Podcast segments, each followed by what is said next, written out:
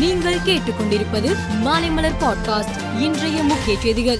பொங்கல் பரிசு ரொக்க பணம் மக்களை சென்றடைவதற்கு மாவட்ட ஆட்சியர்களே பொறுப்பு என்று அனைத்து மாவட்ட ஆட்சியர்களுக்கு தமிழக அரசு உத்தரவிட்டு உள்ளது மேலும் எக்காரணத்தை கொண்டும் தகுதியான பயனாளிகளுக்கு பொங்கல் பரிசு வழங்காமல் திருப்பி அனுப்பக்கூடாது என்றும் தெரிவிக்கப்பட்டுள்ளது.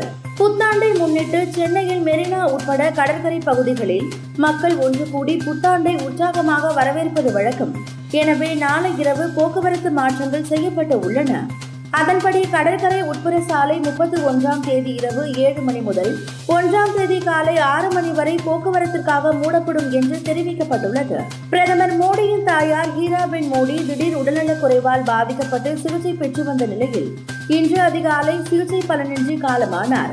இந்நிலையில் காந்தி நகரில் உள்ள மயானத்தில் இறுதி சடங்குகள் நடைபெற்றதை அடுத்து ஹீராபெனின் உடல் தகனம் செய்யப்பட்டது. இமாச்சல பிரதேச மாநிலத்தில் டிசம்பர் மாதம் பனிப்பொழிவு அதிகமாக இருக்கும். அதன்படி இங்குள்ள குஃப்ரி மணாலி நர்காண்டா பகுதிகளில் கடந்த சில நாட்களாக பனிப்பொழிவு அதிகமாக இருந்தது. இந்நிலையில் காங்கரா மாவட்டத்தில் நேற்று வரலாறு காணாத அளவுக்கு பனிப்பொழிவு இருந்தது. பாகிஸ்தானில் இந்து பெண் தயாபீல் என்பவர் தலை துண்டிக்கப்பட்ட நிலையில் படுகொலை செய்யப்பட்டு உள்ளார். இந்த கொடூர தாக்குதல் அந்த பகுதியில் உள்ள இந்து சமூகத்தினரிடையே அச்சத்தையும் பீதியையும் ஏற்படுத்தியுள்ளது.